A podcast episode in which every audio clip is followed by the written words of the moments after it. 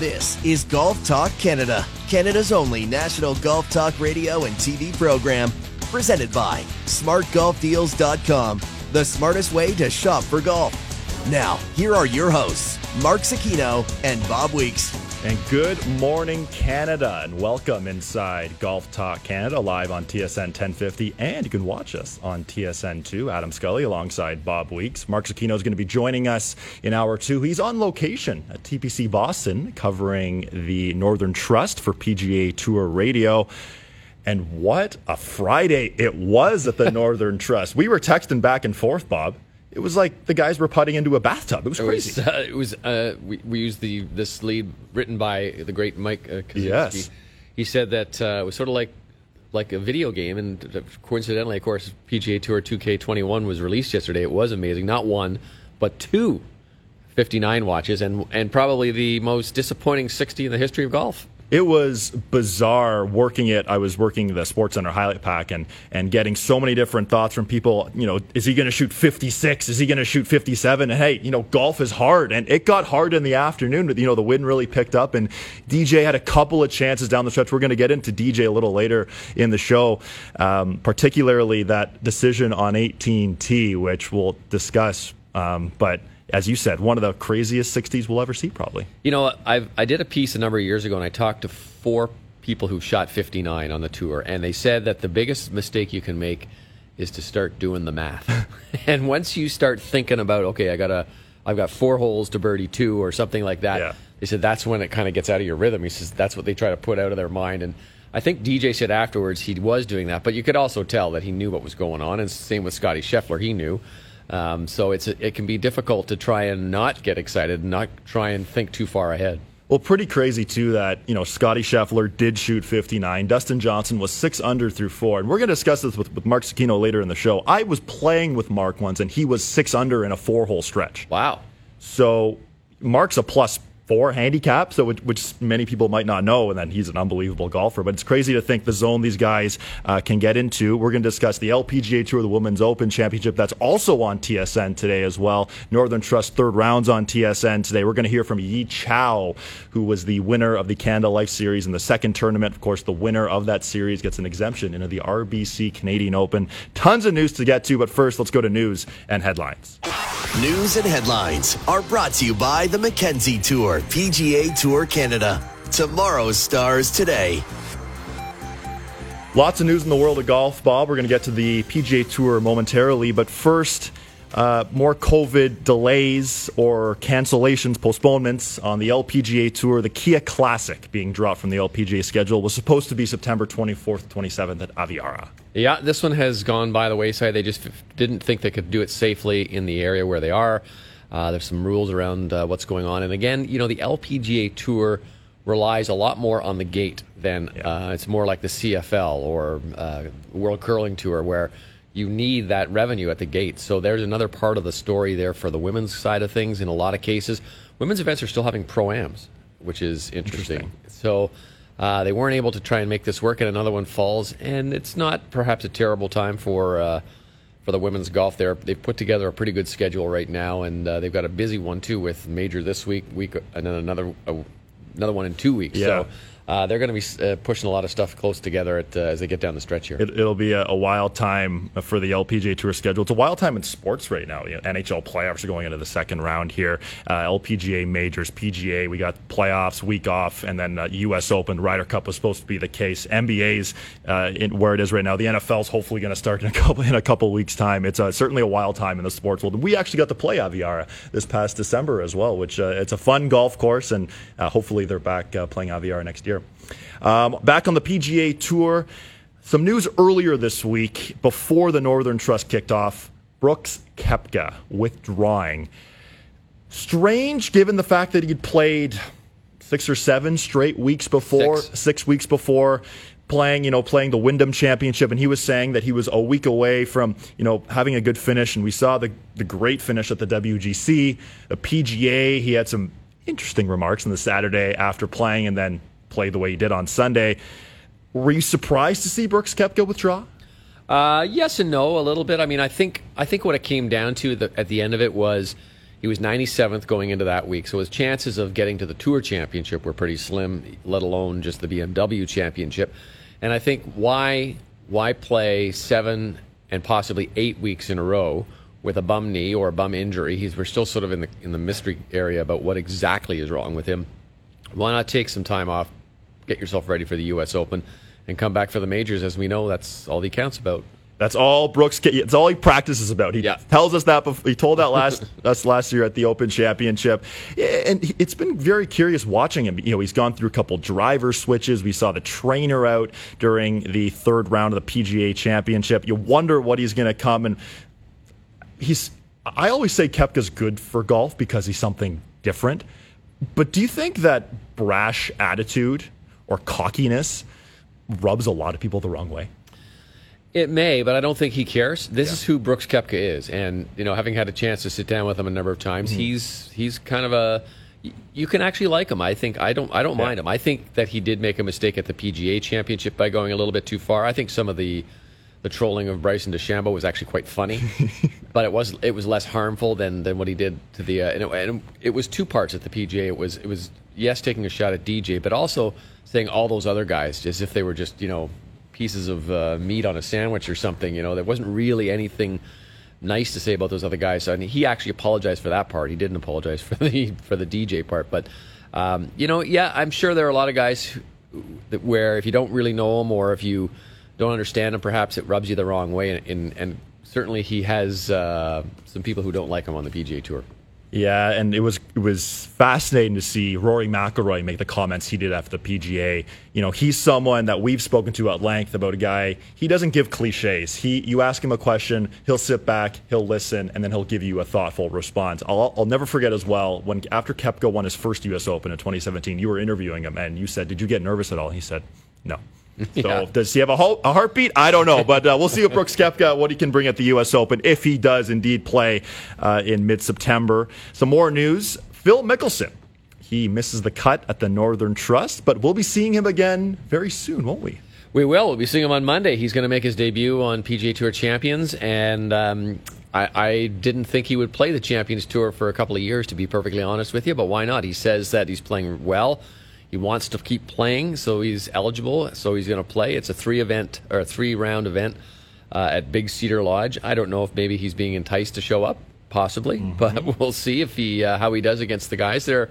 There are some good players on that Champions Tour, by and I don't think he's just going to walk in there and uh, and take over. But he may. It'll be interesting to see what his debut will be like. It'll be fascinating to see because last October he was interviewed and asked, you know, when he would play on the Champions Tour turning 50, and he said, "As long as I'm hitting bombs, I'm going to play on the PGA Tour." Yeah. So.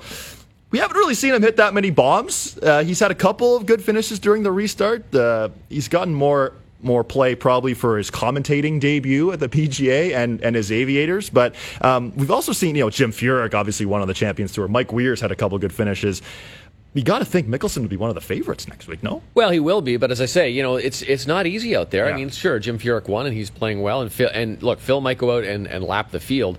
Uh, but don't forget, there's some good players out there like Bernhard Langer, who just lost in a playoff Yeah. yesterday, by the way, for Yeah. his umpteenth time of getting close to winning. Uh, Mike Weir found out. You know, Mike Weir's not playing as well as Phil Mickelson by any means, but but you know, it's it's uh, it's not an easy event. It's not an easy league out there. So he's not just going to walk in there. It's not like him walking in and playing on the uh, against a bunch of 14 year olds at, uh, at at my golf club or something like that. Yeah, you know, the ball still got to go in the hole for all these guys, Right. whether you're playing at 6,000 yards or 7,500 yards. We'll be curious to see what Phil Mickelson can do. Some players now on the PGA Tour whose seasons came to an end. This is the first of three playoff events in the Northern Trust. Obviously, Dustin Johnson's your leader. Scotty Scheffler's right behind him. Jordan Spieth. We could do a full show on this guy. you know, He's not going to be around. He almost holed out for eagle on his 18th hole to make make the cut and have a chance. What do you what do you assess of Jordan Spieth? This is a guy who's a head case isn't the right word, but you can tell he's just so in his head and he's got so many thoughts going on and just trying to find the the, the right way eventually. Yeah, I think he's trying too hard. You know, that's the old. What's the old rule when you find yourself in a hole? It's, the first rule is stop digging, and I just think that that's what he needs to do is just to kind of get himself out, go and play some fun golf with his buddies. Don't worry. I mean, there was a video of him this week where he was standing on the range, um, hitting a tee shot, hitting a driver, and he, I think he was over it for 23 seconds, and he just sit there and go, "What is spinning? The wheels, the cogs, everything is going on inside his head. He just needs to, I think, just get away from it all and stop worrying about the minutia of it and just get back to the enjoyment of it." You know what? It's funny you mentioned him being over the ball for 23 seconds. Um, I saw Jordan Spieth last year in Ireland. I was there on, on a dads and lads trip, and we were behind Jordan Spieth on a casual round. We were at Port Portmarnock, and he was two two groups ahead of us, and we watched him tee off, and he was over the ball for a very long time. This is a practice round. Yeah. There's nothing on the line, maybe a couple of dollars with his with his swing coach. There's a lot going on in that mind, but you know it's still hard to believe that it's been over three years now since his last victory. Golf's hard, man. Golf is hard. Golf is very hard, but something the PGA Tour has done very well. Um, so, you know, during in the last couple of weeks, the third straight week without a positive COVID test. There have been there are 249 COVID 19 tests this week. Players and caddies, no positive results.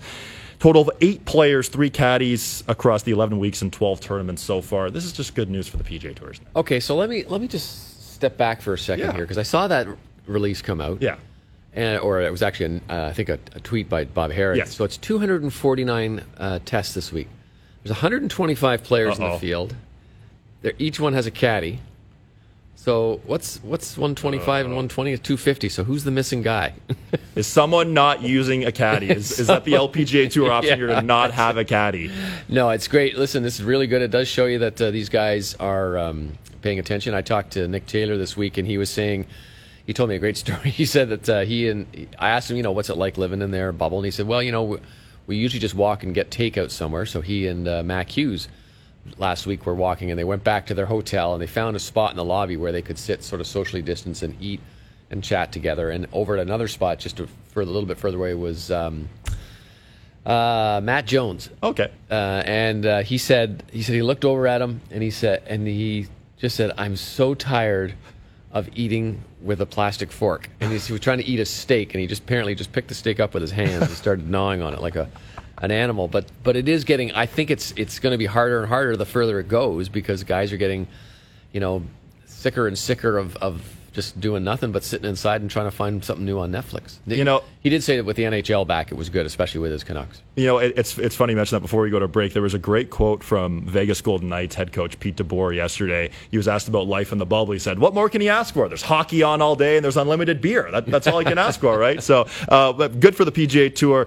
That number is a little curious with 249 and 125 times two, but uh, we'll see going forward here. Well, one guy uh, who had a very interesting 36 holes, Tiger Woods. He's actually on the tee in just under 20 minutes with Rory McIlroy in the third round of the Northern Trust. We're going to hear from a very frustrated Tiger Woods next. This is Golf Talk Canada. This segment of GTC was brought to you by SmartGolfDeals.com, the smartest way to shop for golf.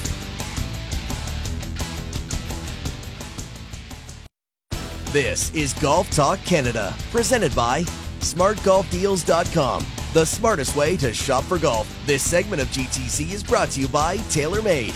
Every day, more golfers are playing the TP5 and TP5X golf balls. Join them, and you'll see why. Now, here are your hosts, Mark Zecchino and Bob Weeks. Welcome back inside Golf Talk Canada. Adam Scully alongside Bob Weeks. You can watch us on TSN2, listen live on TSN 1050. Mark Zecchino is going to be around in hour two. He's currently on location at the Northern Trust at TPC Boston for PGA Tour Radio, efforting for PGA Tour Radio. He's. Uh, I'm looking forward to chatting with Mark, not only with the golf, but you know, crossing the border, you know, some things like that, which I know you haven't done. I, I haven't done. I'm very curious. This is the second time he's done it too, so it's um, it's it's wild to see what's going to come out of that. But um, Northern Trust, Bob, we talked about this in a little in segment one. Two fifty nine watches. Have you ever? Do you recall ever seeing that covering No. in all your years covering Never. golf? I mean, it's uh, there was an interesting stat that uh, that I saw last night. Here, I'll just pull it up. It was uh, talking about um, the the speed at which 59s are appearing. So it took 14 years from Al Geiberger's to Chip Beck's, eight years then on to David Duval's, another 11 years until Goydos and Appleby. Now that was the only time that they've had two 59s in the same year. And now this is the fifth consecutive year that they've had a sub 60 round on the PGA Tour. And if you heard Justin Thomas talking after the round yesterday, he said it's going to happen more often. Just guys are too good. Uh, conditions are too good, and if you get the right mix of everything with weather, perhaps soft greens, all that kind of stuff, you're going to see them more. But uh, two in one day was pretty exciting. It was a busy day, I'll tell you. Just watching from sun up to sundown, also with the women's open going on Uh-huh. as well. And it was busy too. You know, you mentioned the women's open. We're going to discuss that in our next segment because Alena Sharp, Canadian Alena Sharp, she's teeing off in eight minutes now, and she's T11 after two rounds. But one of the 50, or Scotty Scheffler's 59 was in the morning wave, and Dustin Johnson's was in the afternoon wave. So it was a full day of golf. Uh, we're going to hear from the guys who, who were in the mix for 59 and shot 59. But first, Dustin Johnson. He shot 60 disappointed. He was 11 under through 11. Like it's it's hard to say you're disappointed shooting 60, but do you think he was a little disappointed shooting 60? Yeah, I think I think when you get you only get so many times in your career when you have a chance to shoot 59. He said afterwards he's never shot 59. Most guys on the PG Tour that I've talked to have at some point in their life shot a, a 59 in club games or things like that. In fact, sure. Scotty Scheffler said that he had shot one a couple weeks before he didn't during COVID, and he actually didn't know until later on when he was adding it up. Uh, which is kind of weird. was- how was he, was that playing, a- he was playing a wolf game, I guess, and he kind of got lost in the betting or something. But um, but two 59s and and DJ's, you know, is it disappointing to shoot not to get that second one? Probably, but flip it the other way. What if he what if he parred the first seven holes and then gone 11 under over the last 11? So I don't know. It's, I, I still think you got to take it uh, and be pretty happy. But you're right. You, you only get so many chances to get there. He only gets so many chances to get there. Dustin Johnson, he does have a two shot lead. We're going to discuss DJ a little more, but first, he spoke to the media after the second round. I mean, obviously you start thinking about it, but I was trying to just, you know, play one shot at a time. Um, I was hitting it good. I knew if I could just get myself on the greens and give myself some good looks, um, you know, I, I could definitely have a chance. Uh, obviously, 18, if I had to do over again, I probably would have hit three wood off the tee, but. Um, you know, it's it is what it is. I was trying to get it up there where I could get a short iron in my hand. Um, you know, unfortunately, if it would have been down in the flat in the rough, it would have been fine. I could have knocked it on. It's just, you know, ball a little below my feet is kind of a tough shot, but you know, still getting myself some good chances there on 17 and 18. So Dustin just explained his rationale behind 18. We saw a lot of other players hit three wood. Tiger tried to hit three wood there and hit a nice snipe left.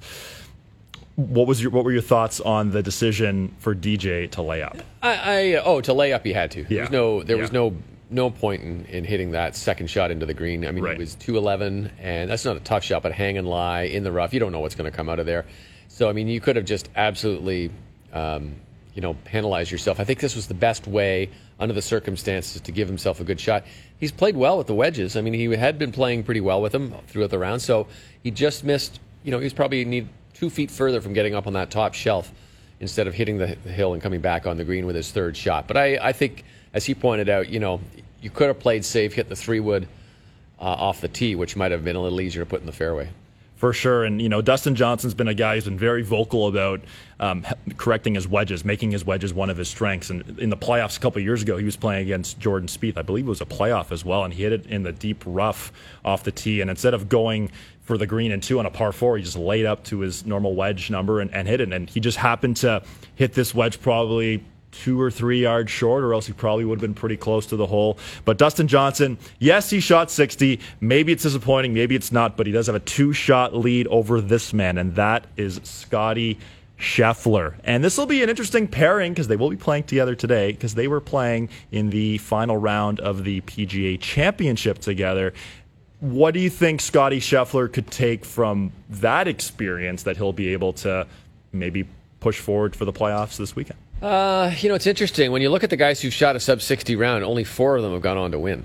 Yeah. so, in fact, uh, Kevin, uh, who was it? Kevin, Kevin Chappell, yeah. Kevin Chappell tied for 47th after shooting a 59. That's hard to do, I think. The other three rounds can't be that good. So, I think you got to put 59 behind you. And I think you got to, as you said, use the experience of playing in, in big groups. Uh, Scotty Scheffler has been playing really well of late, the last month or so. Mm-hmm. Just keep going. You know, they always say it's tough to follow a, a low round with another low round, which I always find an unusual because usually if you hit, if you have a low round, it means you're playing well. Yeah. So I think just go out and keep playing and see what you can do for the next 36. Scotty Scheffler, the 12th sub 60 round in PGA Tour history. Let's hear from Scotty Scheffler. I did a good job of staying in the moment, just trying to make as many birdies as you can. You can't really overthink it because it's almost like you're playing a wolf game or something. You're just trying to birdie every hole, and it's nice when you can get into that zone and, and stroke play for sure. Were you thinking about it over that final putt on 18? yeah. Of course, he was thinking of it over the final. But have you ever played Wolf? I've never played Wolf. This sounds like No? something. No, I've never Oh, played yeah, Wolf. it's good. It's a good game. Okay, this is something I, I have to consider. Now, Very- Scott. Sorry, go ahead. No, I was just going to say Scotty Scheffler, the fifth player to shoot 59 with no eagles or bogeys, joining Chip Beck, Paul Goydos, Kevin Chappell, and Canadian Adam Hadwin. Uh, another guy who made some headlines on Friday for a very average, a very frustrating round, a very interesting round. Tiger Woods. Birdie's his first hole, and then there was he chunked a chip on a par four, rolled back to his feet. Just a lot of sort of meh for Tiger Woods. What did you think of Tiger on Friday? You know, the first first two holes, I thought, okay, here he goes. He rolls in about a 15 footer on the first hole, and then the uh, second, the par five, was it second or third? Anyway, he rolled one in for to say par, but it was a really nice putt. And I thought, okay, the putter's working. We're going to see some something go here. And then it just kind of went, like you said, just went flat. It wasn't awful. There were a couple of awfuls like that, the the chunky chip, and then his approach on uh, 10, I yes, think it was sand wedge. uh, the sand wedge that he bailed out way left. And but other than that, you know, it was just kind of a real plodding, average, unspectacular kind of round. It was, and I, I think Tiger got a he did get a pretty bad break going for that par five and two. He had, I believe, a six iron in his hand and sort of took it took on the pin a little bit. It was tucked on the right side and it took a hard bounce into a penalty area. He, he was almost going to play it backwards. He chopped it across the other side of the green, chopped it on and actually saved his par. But it was that kind of day for Tiger Woods. And after his round, Bob, he was clearly very frustrated. well, I was close to snapping a couple clubs today, but I didn't, so that's that's positive. Um, you just keep fighting, keep grinding it out, uh, try and. If I if I did miss, uh, the majority of the day I missed on the correct sides, so I had angles, and the only really bad miss I had was I had a sand wedge in my hand at 10, and I hit one on the right bunker, but most of the time I missed it on the correct sides, even though I didn't really have it. I was trying to, you know, my, it was hard to get the ball into the correct spot, especially you know the way I was feeling with my my shot shapes. Tiger Woods, uh, 68 71, making the cut on the number. The reward for that? A date with Rory McIlroy, teeing off in four minutes. Uh, they've played together many times before. What do you, do you think maybe they, they, they could feed off each other, maybe go low, or what, what do you think about that? Oh wow, I don't know. The crowd will be huge. Or, It'll oh, be wait, wait, massive. sorry. um, yeah, I don't know if they feed off each other. You know, their uh, their relationship is a good one. They're they're they're pals, but I don't think that they're close buds by any means. But I think that. Uh, uh, there's two guys. There are two guys in need of a good, solid, low round. So we'll see if they can. They can uh, maybe maybe they play each other for uh, put some money on the line and during the game and get a little, add a little incentive for a back of the pack early start. maybe they have a, a game of wolf amongst each other. I, I got to play Yeah. this wolf game. I've never really done it before. Uh, before we go to break, a hot topic around Tiger was the flat stick. He was 120th in strokes gained putting on Friday alone. Went back to the old trusty Scotty, won 14 of his 15 major championships with after going to the longer wand at the PGA Championship. We saw in 2018 he went to the TaylorMade Ardmore sort of mallet style putter. Is this just going to be? Do you think we'll see the putter swap, again for Tiger? What do you think of Tiger's putting? No, I think I don't think Tiger switches out putters like that very often. He's pretty stubborn. In fact, that's why he said he put this putter back in the Yeah. bag. He said just because he's stubborn, there was no other reason. And um, I think he he regards it more as a problem with the putty than the putter. So I think he's just going to work on it and try and find some magic. And as I said, you, you know, he started off the first couple of holes. I thought, okay, he's he's got it rolling, but uh, clearly he's uh, he's not able to. It's it's it doesn't seem that it's just the putter. Yesterday, anyway, it seemed like it was right through the bag if he was going to snap some clubs. 80th in strokes gained off the tee, 56th in stroke gain, strokes gained approach to green. Tiger very sloppy through 36 holes. He tees off in two minutes with Rory McIlroy. We'll continue to update on their round throughout the next 90 minutes of our show. Well, on the other side, there is a major championship going on in the women's game. We're going to discuss Canadian Alena Sharp and Brooke Henderson at the AIG Women's Open. This is Golf Talk Canada. This segment of GTC, presented by SmartGolfDeals.com, was brought to you by TaylorMade. Every day, more golfers are playing the TP5 and TP5X golf balls. Join them, and you'll see why. This is Golf Talk Canada, presented by SmartGolfDeals.com, the smartest way to shop for golf. This segment of GTC is brought to you by WeatherTech Canada, Canada's leader in automotive accessories. Now, here are your hosts, Mark Zecchino and Bob Weeks.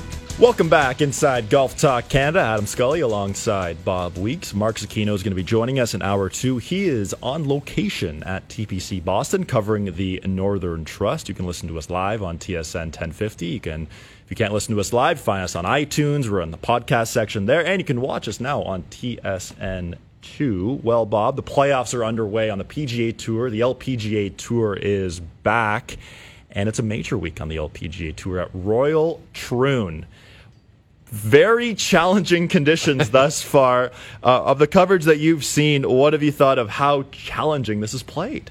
Well, there's only one round under par, so, or one player under par after two rounds, uh, Dani Holmqvist. But it's uh, yeah, it's been a real, as they say over there, it's a proper day for golf at Troon, and it's um, it's it's but what links golf is all about. You know, gusts up to 50 kilometer an hour. Um, a lot of the a lot of the women having trouble keeping the ball in the fairway on the greens. The, the green speeds were eight because they had to keep them so yeah. uh, so long just so the balls wouldn't blow off. But there's been some good play, and you know through it all, it's been it's been sort of survival mode. I talked to Alena Sharp after her round on Thursday, which she shot even par. She was in the first group off at 6:30 a.m. She said her alarm went off at 3:25, and she said it was a four club win and a three layer day along with a toque. So that's pretty tough conditions. I mean, for us Canadians, does everyone think that's that's a regular yeah. you know day in the fall for us? but um, you know, good for Alena Sharp. She is just teed off in her third round, T11. She is just a couple shots off the lead. She is four, four, shots, four shots, off the lead. Surprising to see her play this well. But what are your thoughts on Alena Sharp thus far through two rounds? Uh, the big thing about Alena is she was up until about four years ago or so. She was a terrible wind player because her shots were kind of they didn't have that boring push through the wind. Right. She kind of hit high floaters, and and she changed her game a little bit leading up to actually to the 2016 Olympics. She kind of worked with Tristan Mullally. Now she's working with Scott Saunders out in BC, and she's um, she's really found a more penetrating ball flight. So she likes playing in the wind. She likes the challenge of it, and I think that led me to believe that she would play well. Um, I don't know if I thought she would be, you know, up right up on the lead like this, but I'm not overly surprised. She has a lot of confidence in her game. She worked out hard during the, the pandemic shutdown. Uh, so I think it's really nice to see that uh, that she's starting to see some results. She's not she's not a kid anymore. She's 39 years old. In fact, she's one of the older players at every LPGA Tour event. So um, we can say perhaps a nicer way to say that she has experience on her side. She has experience on her side. Rounds of 71 74. She is just teed off. She is four shots off the lead of Dani Holmqvist, who uh, is the only player under par, as you mentioned. We're going to discuss some of the, the players on that leaderboard in a little bit, but one notable for us here in Canada who missed the cut, unfortunately, was Brooke Henderson. Her first start uh, since the pandemic pause, uh, her first start in quite some time playing golf in that in those conditions that are that challenging, how would you assess the way Brooke played in the two rounds? Well, I think um, to say I was a li- I was a little surprised for sure, but mm when you sort of start to stop and think about it, you know, she's her last competitive round was middle of January, and you can play all you want at the courses around as many Smiths Wolf Falls. games as you want yeah, yeah. around Smiths Falls and try and grind it out, but uh, it's just not the same as playing competitive golf. So there was that adjustment to be made to come back to it, and then to come back and play under those kind of conditions where every error gets a little bit magnified, right? You hit, uh, hit a ball a little bit left and the wind there 40 kilometers or 50 kilometers blows it a lot more. And it's tough to sometimes, even when you hit good shots, to get good results because of the weather. So mentally, I think it's very fatiguing. I think it's uh, can be frustrating if you don't have all your game with you. But she's going to play. She's added a tournament. She was sort of fixed on playing the majors and the CME. She is going to play next week. There's a charter uh, that goes to Arkansas for the tournament, the Walmart tournament there. So she's going to play that, and then the week after is the ANA out in California, where it'll probably be she probably won't have to have quite as many layers of clothes on. So right. she's gonna just gonna have to ease back into it. But you know, you're never you're always surprised when a great player plays poorly, even under these conditions. Uh, but I think we have to give Brooke a little time to kind of get her game back up. A hundred percent. You know, for someone who is the all-time winningest Canadian professional golfer we're going to have these expectations on her. I'm sure the expectations she has on herself are even greater. I know we always talk about on the show about you know her winning once or twice a year, and she's won tw- uh, at least two times, I believe, for three or four consecutive years now on the LPGA Tour. What kind of expectations do you think she has on herself here going forward? Um, I think she always thinks she can win. She Yeah. doesn't, you know, she's she's one of those kinds of players. I just think that um, this is such an unusual year, Yeah. more so for the women because they didn't. She, well, especially Brooke, she didn't go down to Australia. I mean, she played two events in January, and that was it. Her her year so far. So it's such a strange season to try and uh, compare it to any other year or compare her game to anything.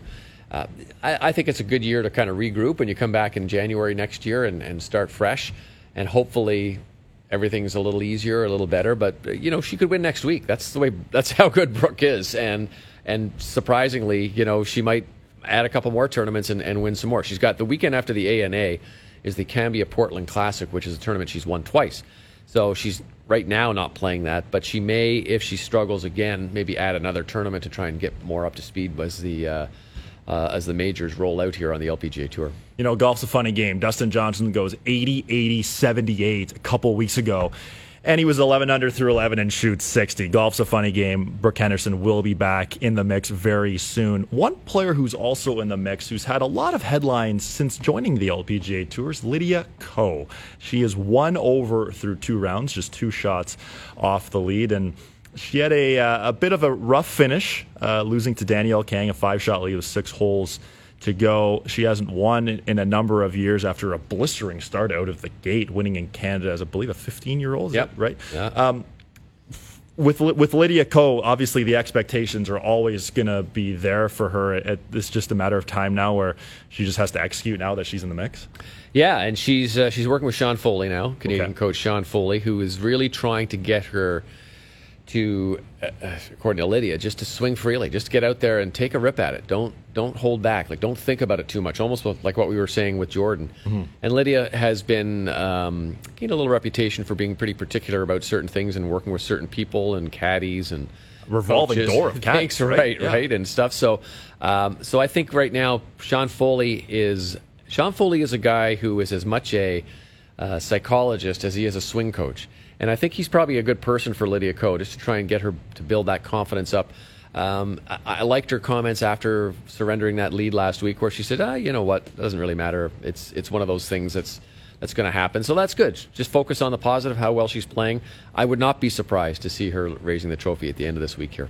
It'd be a great story if Lydia Ko can come on and win this weekend. She's two shots off the lead. Before we close the door on Royal Troon, um, 2016, we saw Royal Troon hosting an Open Championship. That duel between Phil Mickelson and Henrik Stenson, 13 shots ahead of third place that week.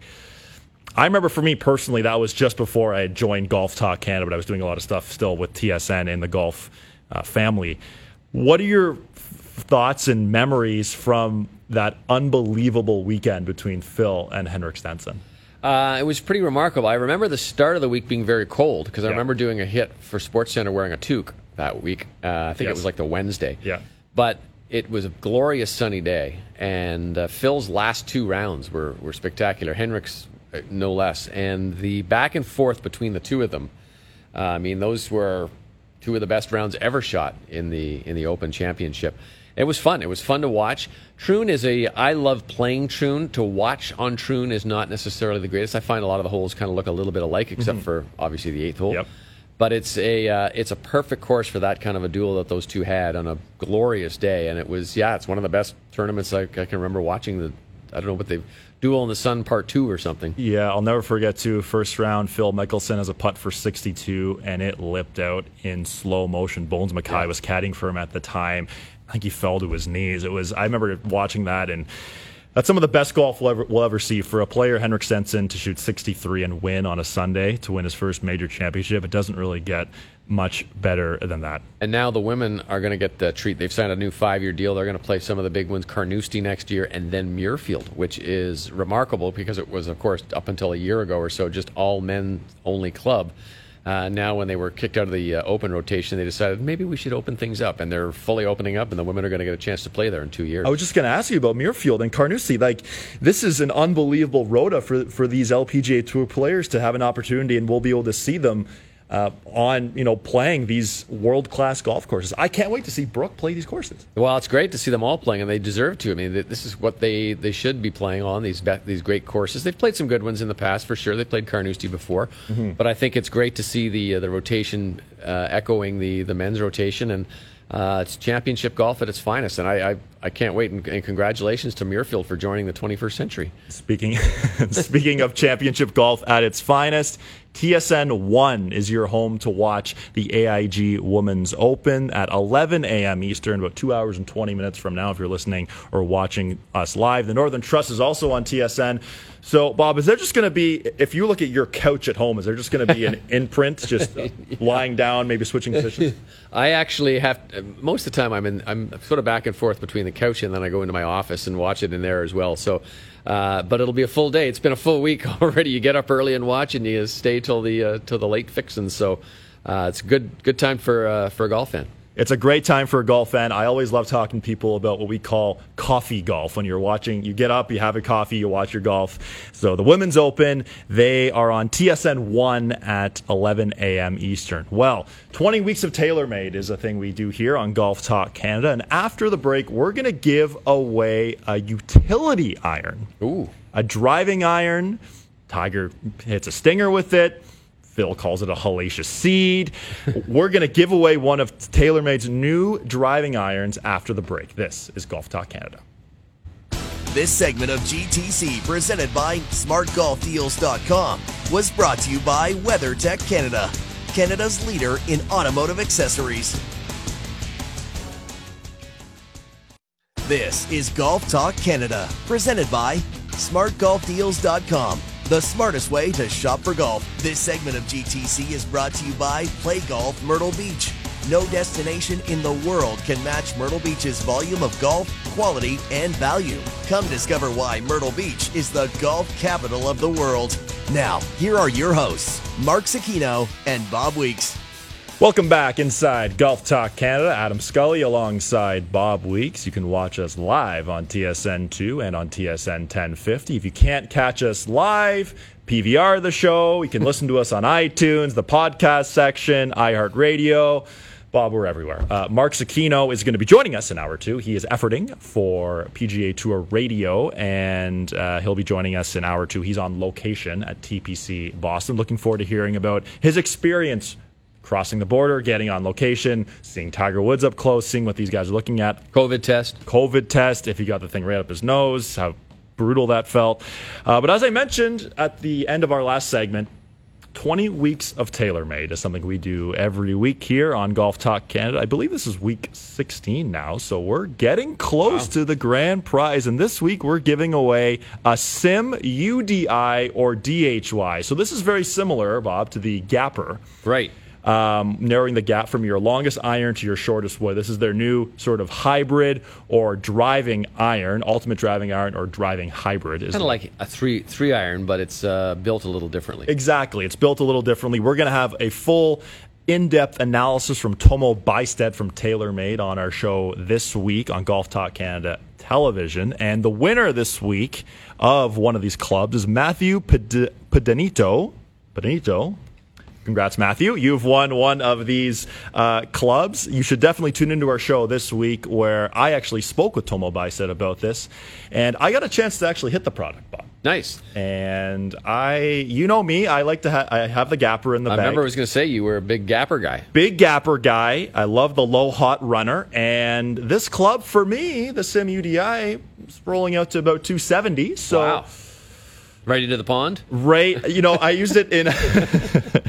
I used it in a simulator, so oh, okay. No pawns in the simulators, but um, of course, 20 weeks of TaylorMade, the only way you can win. Follow us on Twitter, follow us on Instagram. Every week, you're in a draw to win some great prizes. And Bob, the grand prize end of the year.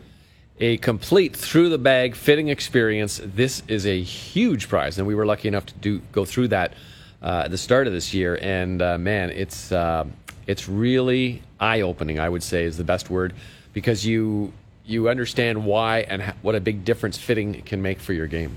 It can make an absolutely huge difference for your game. If you're going to go out and buy new clubs, at this like you might as well spend the extra X amount of dollars to get fit, to get the right clubs for you, so you don't have to keep getting new clubs maybe as your swing changes. And I know you have, I believe, the Sim Max irons Max. in the bag. And Yep. so, how would you assess how improvement in terms of distance, forgiveness would you have over the year previous? Do you think? Uh, forgiveness, I didn't. I haven't noticed huge because I don't. I mean, I'm. I don't hit it always in the center of the club face, but uh, I don't kn- have a huge. Uh, I didn't notice that as much as I noticed the distance. And Yeah. when I was hitting it solid, hitting it on the face, I'm carrying it just a little bit further. So. I think I've explained this to you before, but a couple times I'd sort of hit a shot that I would normally play to the front part of the green and it would go over the back. So I've had to dial back about it's not a full club. It's not even a half club, but it's enough that you have to think about it a little bit more and readjust to certain things. And the driver, when I hit the driver, I've noticed a, a lot longer. Um, I had a great stretch with the driver early in the season when I was just pounding it, and uh, and it felt so good, you know, because you can when you can play from a lot closer up, it makes Yeah. it makes it so much easier. It's kind of straight on me now, but I know it's not the driver; it's the drivee. But it's uh, it's noticeable right through the bag the difference that I have. I would totally agree on the driving aspect of things. I have the sim driver in the bag, and I'm noticing 10 to 15 yards farther in the air. Wow. Than, than last year's product, which is unbelievable. And a lot of guys on tour are showing some great results. A number of the top five players in the world are using the sim product. And we're going to be giving away some other products, just a, a bit of a teaser what we're going to be give, giving away. TaylorMade's fall line, which they uh, sent a press release out, I guess, two weeks ago now new wedges, new putter, Yeah. new iron line. There are some very exciting things coming from Team TaylorMade. Looking forward to giving those away. And U.S. Open week, as Bob mentioned, our grand prize of through the bag fitting at TaylorMade. It's an experience you will not forget. Well, we've actually started, as well started, Bob started doing this poll question every week on Golf Talk Canada. And this week's poll question stem from the announcement that uh, Royal Montreal would be hosting the President's Cup in 2024. And so our poll question was on the heels of last week's President's Cup announcement, where would you rank Mike Weir's singles win over Tiger at the 2007 President's Cup in all time Canadian moments? For you, is that a top five? Is that a top 10? Is that outside the top 10? Where do you think you would rank that? Uh, I would put it probably in, just into the top 10. Yeah. I think there's other moments that are pretty big that people forget. Yeah. Uh, we have short memories when it comes to golf, but I think, you know, Mike Weir winning the Masters is more impactful than Mike Weir beating Tiger Woods in, in one match. And it was, you know, it was a great match. It was very, um, very, I don't know what the word is, very patriotic because it happened on Canadian soil against Mm-hmm. the best player in the world and those kind of things. But to me, it doesn't match something like uh, Mike winning the Masters or Brooke winning the the PGA Championship or Stephen Ames winning the Players or Marlene Streit winning uh, the U.S., the British, the Australian amateurs. You know, those to me, Gary Cowan winning the U.S. Amateur twice, those kind of things to me are a little bit more impactful. It was a great moment Mm-hmm. and it was a great experience. But in terms of distinguished moments in Canadian golf, not saying that it's a bad one by any means, it's a huge moment, but I don't think it ranks quite up there with those other ones I just mentioned. I'm sure they'll play that on a loop when Mike Weir is the captain in 2020. Yeah. he, he has to be. Who else is going to be the captain at that point? It has to be Weirsy. Of course. it has Of course to be. it's gonna be. It has to be Mike. But uh, some very exciting news. We'll have another poll question coming out uh, this week on Golf Talk Canada Television that then we'll discuss on Golf Talk Canada Radio next weekend. Well, Bob, we mentioned Tiger Woods teeing off with Rory McIlroy teed off 24 minutes ago. First hole, hits the fairway, 114 yards in, hits a dart, four feet 10 inches away. Wow, good. Now, can you think the putt? No. No, of course not. So Tiger is a disappointing even through one hole, and he's actually now got four feet. He's, he has a putt of the exact same distance on the second hole for birdie. I Got wonder- the irons dialed in. He's got the irons dialed in. Uh, that's for sure. Well, it's been a fun hour one here on Golf Talk Canada on TSN 1050, TSN 2 as well. On the other side, we're going to hear from Yi Chow, who won the second tournament on the Canada Life Series Mackenzie Tour. Of course, the winner of that four tournament series. A nice little exemption into the RBC Canadian Open. Yes. Not, not too shabby. That's a good prize. It's a very good prize as well. Mark Zecchino is going to be joining us uh, in hour two. Look, I'm just looking forward to hearing about what it's like being on the grounds on the PGA Tour. You haven't been on the grounds yet. He, No. he said to me before in Detroit, it was sort of like an eerie feeling. Yeah, I think it's sense. yeah. I mean, uh, I remember at one point he was very loud. Uh, calling a Webb Simpson putt, and they all looked over at him afterwards, because which something which that wouldn't happen obviously if there Yeah. was fans there. But it's Yeah. yeah. Uh, yeah, it's a different atmosphere, that's for sure. It's certainly a very different atmosphere. So we're going to hear from Yi Chow. We're going to hear from Mark Zecchino. We're going to do stardom, situm. We're also going to do winners, weird and what, and we're going to tee up the action throughout the day on the PGA Tour, the LPGA Tour, all tours uh, around the world of golf. Of course, TSN's your home for golf today, 11 a.m. Eastern, AIG Women's Open, and 3 o'clock, the Northern Trust on TSN as well. well. That's been a fun hour one. We'll be back for hour two right here on Golf Talk Canada. This segment of GTC, presented by SmartGolfDeals.com, was brought to you by Play Golf Myrtle Beach. No destination in the world can match Myrtle Beach's volume of golf, quality, and value. Come discover why Myrtle Beach is the golf capital of the world. Thank you for listening to Hour One of GTC. Don't forget to follow us on Twitter and Instagram at Golf Talk Canada. For show archives, podcasts, and all things GTC, visit golftalkcanada.com. And don't miss Golf Talk Canada television, weekly on the TSN television network. This is Golf Talk Canada, presented by SmartGolfDeals.com, the smartest way to shop for golf. This segment of GTC is brought to you by Picton Mahoney Asset Management. For over 15 years, our focus has been on helping Canadians stay invested in all market conditions, including this one.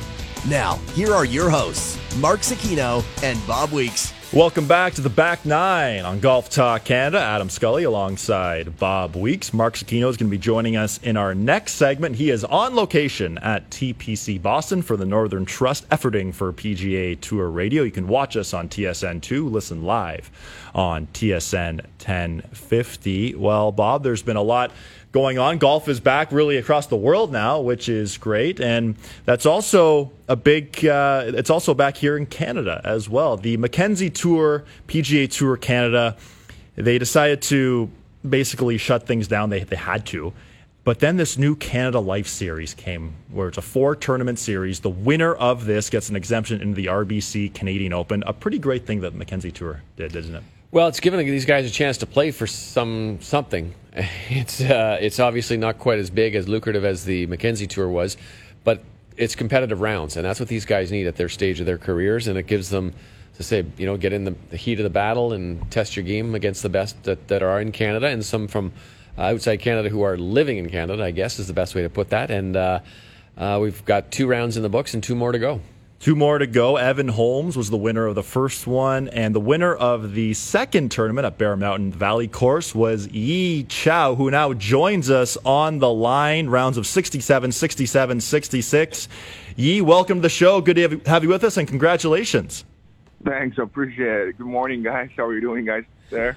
Early early morning for you, Yi. Thanks for getting up. You're in Vancouver. Um, No problem. Tell tell us about uh, how you, this your your three rounds came together because I've played that course and those are three solid rounds on a what can be a very challenging golf course. Yeah, it was kind of a challenging golf course, but uh, believe it or not, the first day I went out the golf course, I kind of realized it was such a demanding tee shot. So, which means I have to put myself in the position, uh, like every single time, and then I can work everything from there, basically. So, I mean, all I'm trying to do the whole week, even the week before, with playing the bear course, I'm just trying to put myself in play the whole time. So I think that would definitely help me a lot because once you're lost your your drive or lost your tee shot, you're gonna have to reload for sure. So that's probably the key for me to win the tournament last week. Yeah, r- right on. So you know, you played six rounds in the two tournaments at uh, Bear Mountain's two courses. You never shot over par. You Yeah. mentioned uh, driving on the course, but what were some of the other things that you really liked about playing the the, the two golf courses? Uh, they're great. Uh, The the views are awesome for both courses. The the resort is unbelievable. Like the uh, the beer course, I enjoyed it most. Probably the back nine, especially when you're standing with a, a which uh, 14 or 15 tee box, you can see whole Victoria right down the right on your foot. So which is so awesome. Yeah, and the valley course is like uh, the views not not quite as good as beer, but uh, the greens are undulating greens are super super nice to play. It's a uh, it's a beautiful set of golf courses, that's for sure. And Um, how how important for someone like you, who's sort of still trying to find their way in, in their golf career, how important was it that these tournaments were held? Uh, it means a lot. It means uh, complete. Uh, it means so much to me because during the COVID nineteen, I started the year. I was planning to go back to China because I got a, a, full status on PGA Tour China, mm-hmm. and because uh, everything was kind of shut down and uh, tournament schedule has been canceled, I have nothing to do. Well, so I was hoping to have something to play like end of before like the Christmas even, and then all of a sudden the Mackenzie Tour, which is Derek sending us email, which is have a Canada Life Series to play four events. I was like, oh my god, that should be the chance. So I better really sharpen my game and take the chance. We're in conversation here we're in conversation here with Yi Chao, who won the second uh, event on the Canada Life Series at Bear Mountain, the Valley Course. You started the final round, Yi, with a five shot lead, ended up winning by eight. How challenging was it for you mentally to not get too far ahead of yourself before the final round? Um, honestly, it was kind of completely new experience for me because the last time I won the tournament, I was being a chaser. So I was eight shots behind heading to the final round. I have nothing to lose.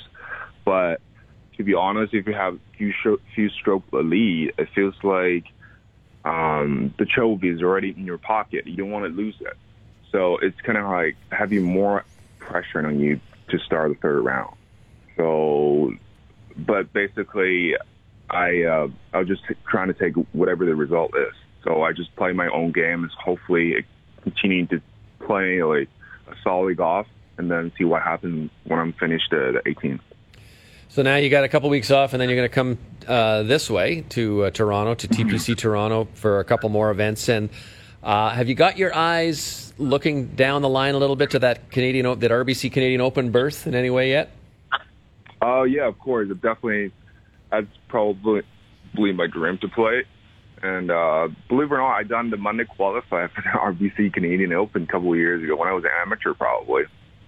And uh, I did not make it, but uh, like I said, like you, you never know, like who's gonna like play well the next two events and get on the top seed, and so better just keep my uh, my head down and work hard.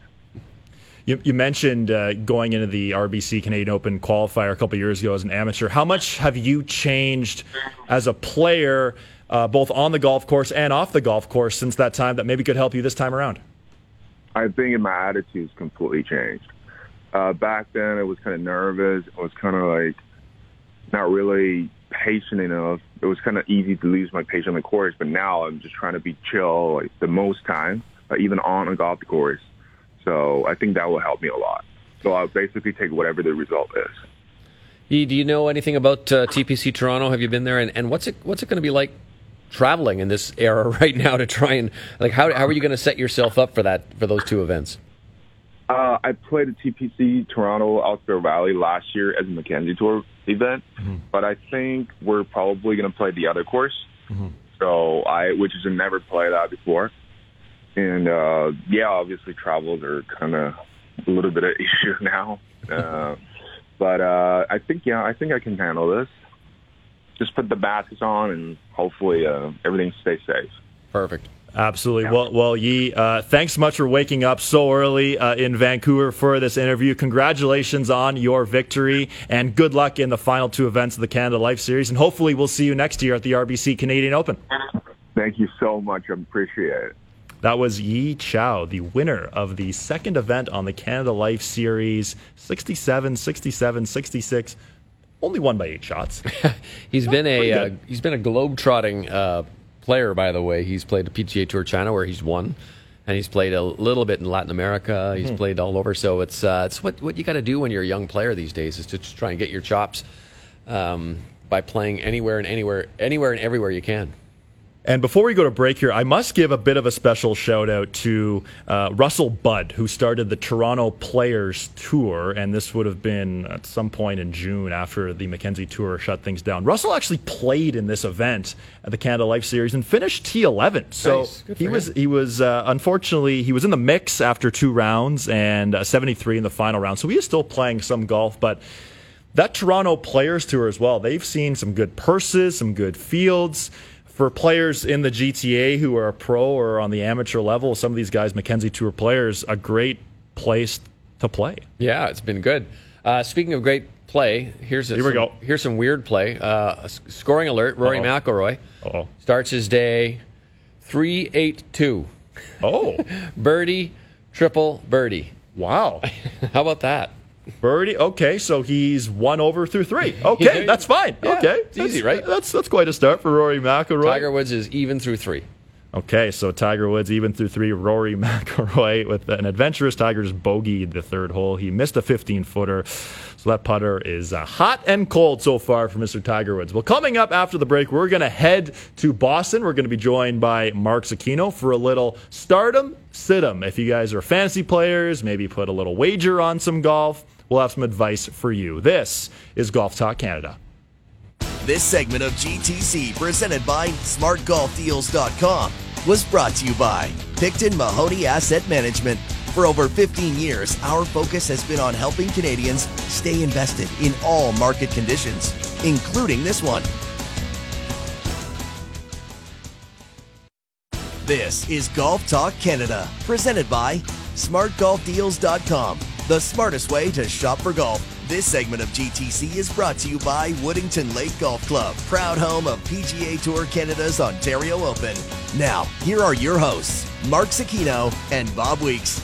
Welcome back inside Golf Talk Canada. Adam Scully alongside Bob Weeks. You can watch us on TSN2, listen on TSN 1050, or if you can't catch us live, go on iTunes, iHeartRadio. We are everywhere. Bob, it's been a very interesting start to the day for Rory McIlroy. Uh, we just saw video of his triple bogey on the second hole, and that sh- he, had, he hit a shot that did not go forward. No, I just uh, retweeted it. If anyone wants to see, it, you can check it out on my Twitter feed. But yeah, he uh, literally went was going backwards. It went up off the bank and went behind him and fell into the water. That's first. I don't know if I've seen one of those. I've done that, but I've never seen it. It's on a, PGA Tour. It's always fascinating looking at Shot Tracker and and and seeing. You know, we were talking before the video came out. Rory hit a shot. It, it said ten feet.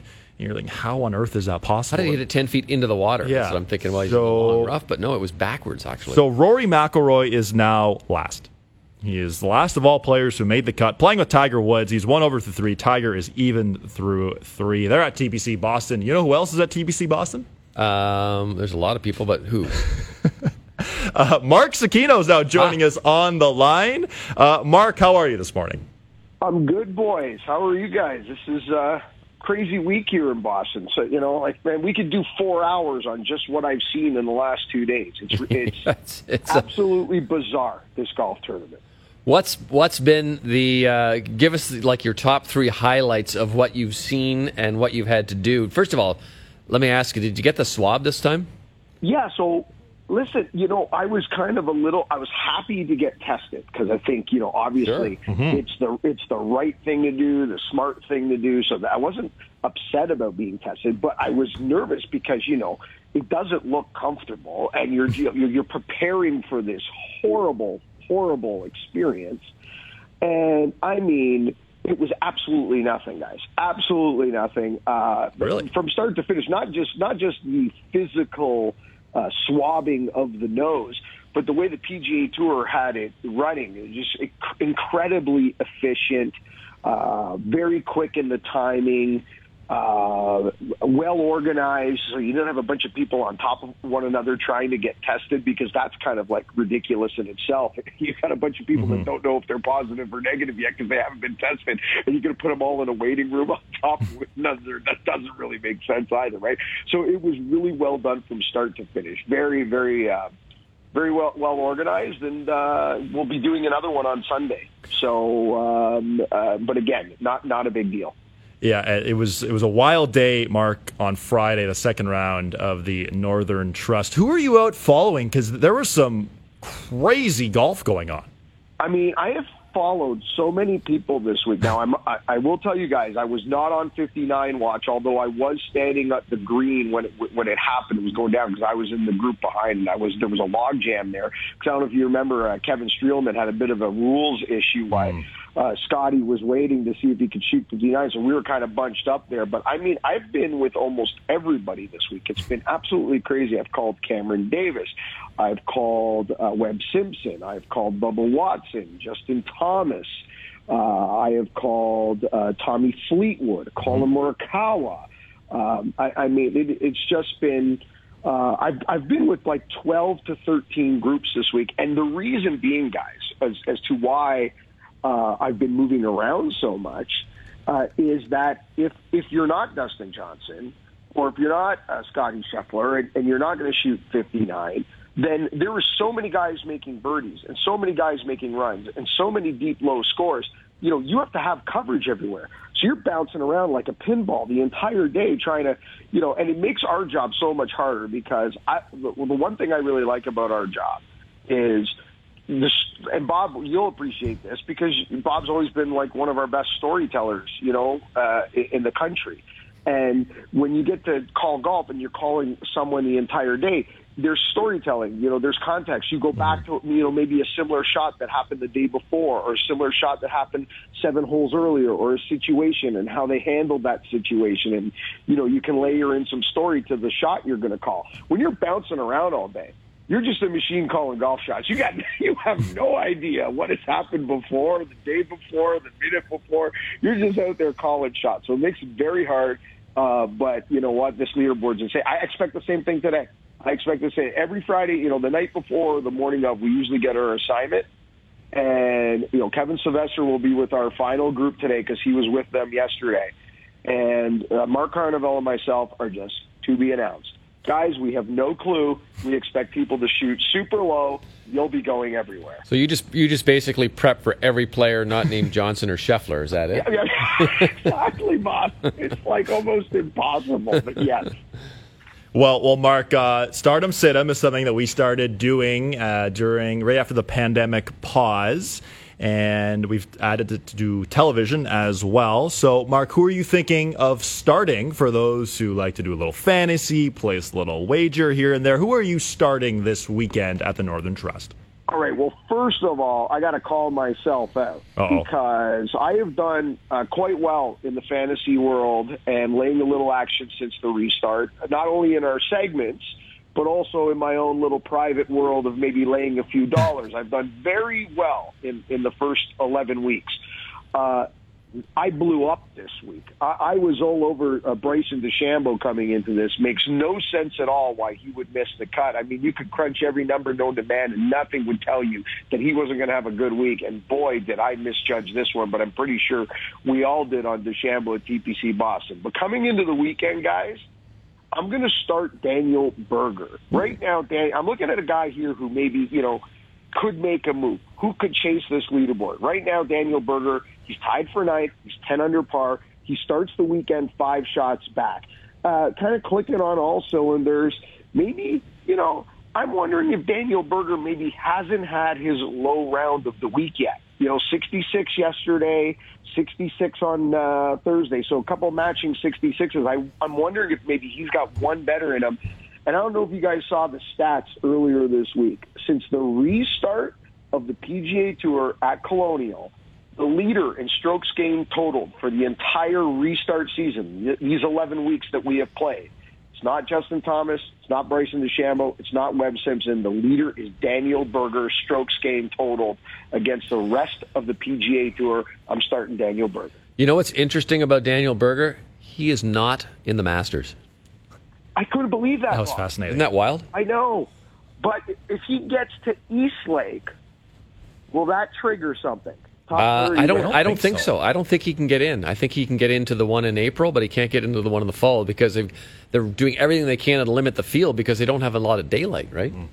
We'll, s- we'll see. We'll see if he wins the next three events. Maybe they'll. Uh, Fred Ridley will give him a call. Give him a call and, and switch things up. Bob, who are you starting? Uh, I'm going to start Russell Henley, and uh, Russell Henley's tied for seventh right now. He is bogey free through 36 holes, which is pretty good.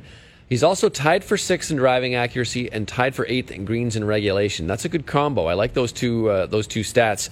Uh, I think he's a kind of a sneak guy coming up the back uh, a little bit, and I think he might uh, he might prove something today.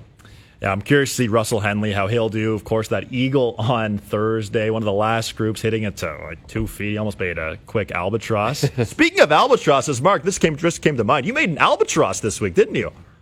I had my first ever guys uh, career albatross. It, you know, it's something that unlike a hole in one, I don't know, maybe you guys can, can agree to this or, or disagree or speak to this because it's never been in my brain. You know, we all kind of think about, oh, I want, I want to have a career hole in one. And when you have a career, uh, when you get a hole in one, you want a, another one. And the hole in one's always top of brain. You know, you've been on golf trips where guys have had one, but we never sit around and talk about albatross, mm-hmm. and I never have. I never even thought about it, and had the first one ever in my life. Crazy at my home club, Toronto Hunt. Uh, last week, our, our only par five, because we're nine hole golf course, par 35. So we have one par five, the fifth hole. They hit a good drive down the middle, had 194, little wind off the left, hit a six iron, two hops into the hole. Couldn't believe it. When it disappeared, I it just almost didn't register.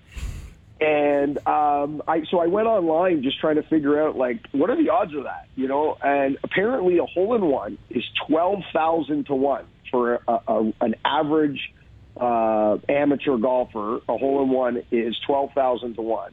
And for an albatross, 6 million to 1. So wow. I don't think I'll ever get another one again. I think that's a one-off. It was uh, a lot of fun, and uh, I won't tell you how I finished the round because it's very embarrassing. Doesn't matter.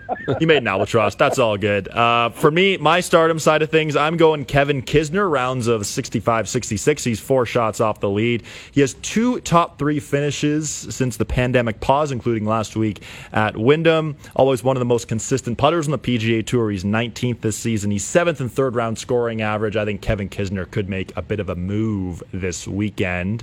Uh, Bob, let's go to you. Who, you. who are you sitting this week? Uh, uh I'm going to sit Harris English, and he's tied for fourth right now, but his driving accuracy is brutal. He's tied for 68th mm-hmm. driving. He's only hit five fairways yesterday. He is leading the field in putts per greens in regulation, mm-hmm. uh, but I'm going to suggest that he can't hold that up, so I'm going to sit Harris English. And Mark, uh, on the Situm side of things, I know, uh, who are you uh, thinking about sitting this weekend? Well, listen, I don't mind picking good putters because you got to make putts. Obviously, someone putting well is important, but I, when it's smoke and mirrors, that, then it's a bit of an issue. And for me, Danny Lee, guys, yesterday, four strokes better than the rest of the field with his putter. He only hit 10 greens. You, you can't go around this golf course where guys are giving themselves looks for 59s and hit 10 greens. And at, at the end of the day, I always say, you know, you live by the blitz, you die by the blitz. And that that putter you're looking to just be four strokes better than the field every day to if that's your game plan uh, it's it's going to be a short-lived game plan. So I think Danny Lee uh, is the guy that maybe goes backwards uh, over the weekend. Currently, uh, T4 three off the pace. I'd be very surprised if he was uh, better than three off the lead at the end of the day. I expect that to be five or six. So, Mark, this is either uh, good minds think alike or we're going to suffer together because before the show, I also picked Danny Lee, and I'm sitting Danny Lee. Rounds of 66 64. He's fifth in strokes gained off the tee this week for the season. He's 63rd, fourth in strokes gained putting, tied for second in putts for greens and regulation this week for the season. He's 154th. So, Mark, we're either going to be celebrating or we are going to look pretty dumb. I think we're gonna uh, pat each other on the back, Adam, and say how, and tell talk about how smart we are and, and, all those things. And I will say this, boys, I did say that Jordan Spieth there was no chance yeah. he was getting to the BMW, and uh, I don't know if you saw it yesterday, though. Though it was one of the, my favorite shots uh, to call all day because here we are sitting in a bunker on 18, yeah. and I'm thinking to myself, Travelers Championship, John Deere Classic this looks just like that. Does he have one more bunker shot in him to do something special to kind of extend his season and get to Chicago? And he almost hold it. It just covered mm-hmm. the edge, missed the bunker shot for Eagle, and uh, Jordan's season's over wild for Jordan Spieth that his season uh, is over. Uh, looking forward to seeing what he'll come, what he'll have come next year. Well, Mark, our favorite time of the show is coming up after the break. It's the good, the bad, the ugly, winners, weird, and what. You're going to stick around for this. We have three dub coming up next. This is Golf Talk Canada. This segment of GTC, presented by SmartGolfDeals.com, was brought to you by Woodington Lake Golf Club, proud home of PGA Tour Canada's Ontario Open. This is Golf Talk Canada, presented by SmartGolfDeals.com, the smartest way to shop for golf. This segment of GTC is brought to you by the Muskoka Bay Club and Resort. Live, stay, and play. Now, here are your hosts, Mark Zecchino and Bob Weeks. Welcome back to Golf Talk Canada. Adam Scully alongside Bob Weeks. Mark Zecchino on the phone. He's on location at TPC Boston covering the Northern Trust. You can watch us on TSN2, listen to us on TSN 1050, or if you can't listen live, we're on iTunes, we're on iHeartRadio. We are everywhere. Well, it's time. It's our favorite time of the show the good, the bad, the ugly, winners, weird, and what. And this week, Mark, you have the tea. I'll answer the question. You want answers? I think I'm entitled. You want answers? I want the truth! You can't handle the truth! Well, guys, my winner this week is lefty. Phil Mickelson, uh, not going to make the cut here at TPC Boston, which will end his season and end 13 years in a row as the only player to make it every FedEx Cup playoff to the BMW Championship. He was the only player to do that since the inception of the FedEx Cup, and all streaks eventually come to an end. But what a streak for Lefty! What a career! And not that it's over, but certainly now at 50 years old, it's uh, it's a different Phil Mickelson. And next week, and I never thought I would see this, at least for a couple of years, maybe a, a senior U.S. Open or a senior PGA, but certainly not an immediate start on the Champions Tour. Phil Mickelson is going to play Big Cedar Lodge next week. The Champions Tour will go back to back there at Big Cedar uh, Lodge, and Mickelson's going to make his Champions Tour debut already, and I just think that's amazing. Um, I, I would be very surprised if Phil's agent didn't make a call to Bass Pro Shops, which owns Big Cedar Lodge, and say, "Hey, you interested in Phil coming out? You want to book him for a corporate appearance or something along those lines?" But Bob, I, I never thought I'd see Phil on the Champions Tour this soon, this early, and not in a major. How surprised are you by that? Yeah, I'm, I, am a little surprised. I mean, earlier this year, I did an event with uh, Jim Furyk, and he told me he wasn't going to play any Champions Tour events, and he he popped out and won. So uh, maybe Phil maybe Phil misses seeing the boys that are his age. Mm-hmm. It could be that simple, just being out there and seeing some of the guys you you know you grew up playing against, and uh, so we'll see that next week. Okay, my weird guys. The average winning score at TPC Boston in its history in the playoffs, because remember, it was the host of the Dell Technologies Championship mm-hmm. when we used to have four uh, playoff events was 17 and a half under par. Was the average winning score. It's a par 71, 7,300 yards, 17 under par, 17 and a half. We're at 15 under par at the end of Friday. We got 36 holes to go what's going on? And I started scratching my head. This is not an easy golf course. Uh, it was one of the players' least favorites in the playoffs because they thought that it, you know, it, it bit back a little bit too much. You know what these guys can be like when they play a hard golf course. They can, can whine a little. And I'm just thinking, this is so weird with the way the governing bodies are looking at the game and, you know, they're kind of watching it and looking for reasons to, to, to, to, to rein it back. Don't we have to be a little bit smarter with our setups? There is no rough here at all this week. Now, Mother Nature hasn't cooperated. It's been dry down here, so the, the, the rough is thin. It's cut down. The fescue is wispy. So a lot of the defense of the golf course is gone. But the greens were super soft. I also took a walk around the golf course on Wednesday and noticed a lot of tee decks that they had planned for expanding for the future on holes like 13, on holes like 7 they just never went ahead with those plans. Hmm. It's a 7,300 yard par 71. They could have got it to 75, and they just didn't bother with it. Adam, there's no such thing anymore as too tough. They're stupid and there's unfair. We've seen that from the USGA, but there's no such thing as too tough, and I don't understand why we don't understand this at this point. Well, especially the way these guys are hitting it. You know, Dustin Johnson and Scotty Scheffler made this look like a video game throughout their round yesterday. It looked like they were playing on easy mode and just hitting every shot to within a couple feet. You know, Dustin Johnson starting six under through four. Like, pardon? Has that ever happened on the PGA Tour? I've seen you do that, Mark, but I mean, see that on the PGA Tour, that's that's a little that's a little insane. Okay, my what guys this week, it's a little personal. And if you do some uh, poking around online and, and you hear some other sound clips, it wasn't just with me. He did this with almost everybody he spoke to on Thursday and continued it again yesterday. But you guys know I've had a few awkward moments with Bubba Watson through my play-by-play career and speaking to Bubba, and you just don't know what you're going to get. And um, I try to to be forgiving or I try to be understanding because – Um, he is a different guy, and he hasn't. He has spoken openly on occasion about maybe dealing with some mental health issues, but uh, there have been some really uncomfortable moments. Well, on Thursday, I spoke to him after his round, and it, I felt almost like a doctor, like playing a, a psychiatrist on radio, and, and I'm and I'm being kind of you know half funny in this, but he was an open book talking about uh, how how many is, how many mental issues he's had, and staying positive, and not feeling like he belongs on the PGA Tour, not believing he can hit the shots, and you know, kind of hearing everything on the golf course, and just trying to quiet his brain down, working on his breathing, meditation. I mean, this went on uh, for quite a bit, more so off mic than we were even able to capture within our interview and it was just it was uh, eye opening. He was extremely open. It was bizarre. It was a really strange moment for me because I always get nervous talking to him because of my history with him, and it's just shocking to me, guys, on how a guy who's won two majors, played on all those Ryder Cup teams, can still be asking himself, "Am I good enough to be here? And can I hit a shot?" Like what a bizarre game we choose to play. Okay, Bob, the tee is now yours. So, so what do I do? Just aim for the pond? No, you're not supposed to hit it into the water. But you hit it into the water. I know I hit it into the water. Well, why do they even have water if you're not supposed to hit it there? Because it's fun! We're having fun! Ah! Look, it went further than your ball.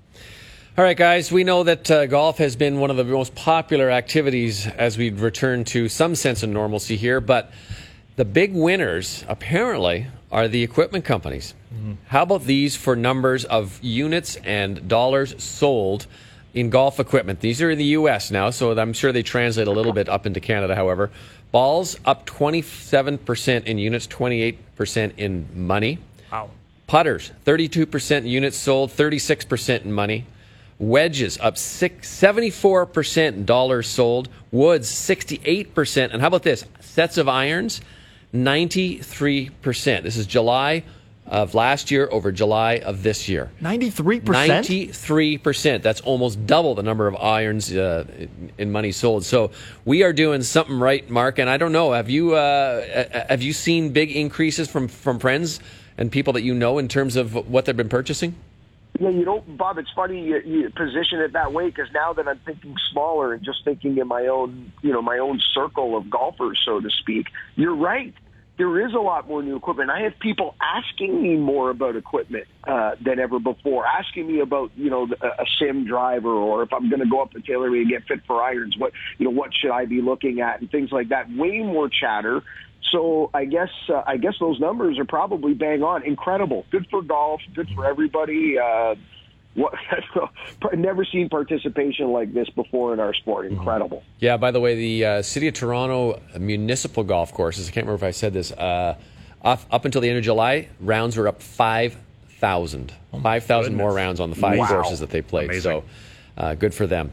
Uh, my weird this week takes us to uh, Valley Richelieu, and it's sort of a sad weird. weird. Unfortunately, there was a man searching for stray golf balls in um, in a pond there uh, wearing scuba equipment and he died. Oh. This is a, I mean, a strange, strange story. Apparently, he went in in the evening with some scuba equipment to try and retrieve balls, and apparently they there's some thought that he worked for one of the companies that uh, resells golf balls. Uh, there's like a number of them, big, big, huge hmm. operations. Mm. And he went in. The pond was apparently only about five feet deep, or somehow he got turned around, or whatever happened. But uh, the, fortunately, the guy uh, passed away in got got stuck down there, I guess, and, and died under the water. Very unusual circumstances. Adam, have you ever gone into a pond to chase for golf balls, or you does that Ooh, does that happen? Anymore? You know, if if you were to really creep my Instagram, you know, a couple years ago when Bayview just put the pond in on 17, I tried to hit a shot sort of standing in the mud in there, and I was wearing all black, thankfully, but there was a little bit of mud on me, so uh, I will say that. But you didn't actually go in like when I was a kid. I don't know about you, Mark, but when I was a kid, I used to go in like walking. You know, get down to your your underwear and you walk around and you'd feel the golf balls and you'd throw them up on the. You'd usually do it in, in a pair and you'd go up there. Mike Weir has the great story where he did. He went into a pond at uh, Huron Oaks And as he was in there searching, some guys came out and uh, took his clothes away. so he had to stay in the pond for about, Yeah, for hate to about see an, that. an hour afterwards, uh, waiting for all the uh, golfers to go before he could run run home, hiding behind trees. Uh, my what this week is uh, what a weird, what a, an unusual but cool announcement that uh, the Golf Anti Counterfeit Group announced the largest ever raid against online counterfeit golf product sellers in China. So there's this group that uh, basically entails Titleist, TaylorMade, PXG, Ping, Callaway, and Jojo.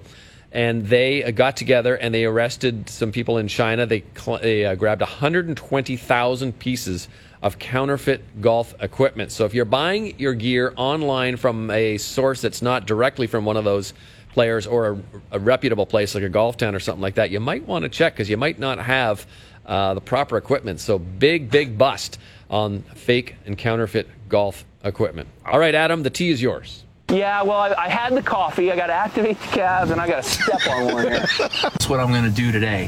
Hit bombs and attack the pin. All right, gents, my winner this week is Joel Dahmen. He's been known as one of the great personalities on the PGA Tour. Doesn't really hide anything when he's playing, either good or bad. And he unfortunately missed the cut at the Northern Trust. But then Friday afternoon, he goes to Twitter and he tweets this out. And I'm quoting him here. This might be a bad idea, but I'm going to throw it out there. I have the weekend off and I'm looking for a money game tomorrow. I prefer it to be close to the Foxborough area. Want to play for enough money that it matters but not enough to have to sell my house. Mark, what time are you teeing off with Joel Dahmen today in Boston? oh, Adam, that's funny. Maybe I can get the day off. Uh, I talked to my producer. Hey, I got just something I got to do beforehand. You know what? Joel Dahmen's my winner too, Adam. You know why? Because he went back to the hat. Yes. Did you see he was wearing the hat? I don't want to see Joel Dahmen without his Indiana Jones hat. yeah, he's, uh, I mean, awesome to, to go on Twitter. Phil Mickelson bounced back at him, a couple other, uh, couple other guys as well, but good for Joel Dahmen on Twitter. My weird this week, and this goes to Thursday morning. Tiger Woods, we've seen him say some very strange things throughout the years. He's activating his glutes. He claims he popped his wrist back into play at the 2015 Masters after nine holes. There's no way you did that. He was icing his neck before his round, and this caused social media to go crazy. Oh my God, Tiger's hurt again. But apparently, it was some hot oils that he puts on his back before every round. They decided to put it on his neck too, and he got too hot. He started to sweat too much, so he put some uh, cold towels on his neck.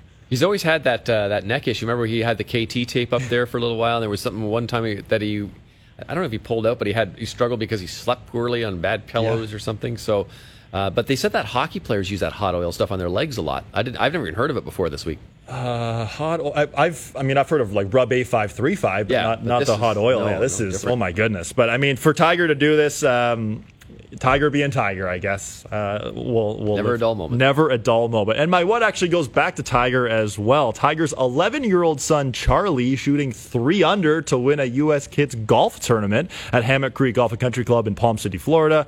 Of course. With dad on the bag. Just a casual three under, 33, wins by five shots. Mark, did you see the story? Yeah, I love this story, actually, Adam. This is so cool. Mrs. Golf Talk Canada got very excited about it. She was actually the first one to bring it to my attention. So, um, no, it's a very cool story. And, uh, man, Tiger, just to get back to your weird, I don't know, Tiger just not looking, he just looks so out of sorts, guys, this week. It, it's just unbelievable, like the way this field is just making birdies and he's just walking around yesterday and even. And I don't know, just. I'm starting to wonder. It's like it's you know he's going to have weeks where he can take his his shots, but I think that that might be the best we get here. You know, he's going to have a couple of weeks, always at Augusta, etc. And once in a while pop up and take his shots, but uh, it's it's getting harder. I think uh, as as time goes on, it's getting harder for him to keep up with the birdie barrage. I think I don't know. I know we got a wrap here, boys, but I'm curious to you guys. I'm starting to feel like the harder the golf course is, and the more important that even par is, the better chance for Tiger Woods to win. I don't like Tiger in these birdie marathons. How do you guys feel about that? I think uh, Tiger's not going to do anything anywhere if he doesn't unless he figures out his putting right now. That's my my read on it right now, and he seems frustrated by that. But it seemed like it was more clubs yesterday because he said he would was planning to snap a few over his knee. But I think that putter has been uh, has been kind of MIA so far. Yeah, I, I'm the same way, Mark. I'm curious to see, especially in this next couple weeks where he's going to be playing a lot of golf in the next month or so if he can keep this up because a lot of these are going to be birdie fests until the U.S. Open, depending on how uh, it's set up. Well, uh, Mark, thanks so much for joining us this morning. Um, all the best here for the weekend. Enjoy the call. Good luck on the call, and we will chat with you next week for Golf Talk Canada Television. Enjoy your weekend, boys. We'll talk to you next week uh, for uh, TV. Ciao. That was Mark Zecchino, and uh, look for his call on PGA Tour Radio. Uh, looking forward to hearing, uh, to seeing him again uh, very soon. Well, on the other side, we're going to wrap today's show. This is Golf Talk Canada. This segment of GTC, presented by SmartGolfDeals.com, was brought to you by the Muskoka Bay Club and Resort. Live, stay, and play. This is Golf Talk Canada, presented by SmartGolfDeals.com, the smartest way to shop for golf.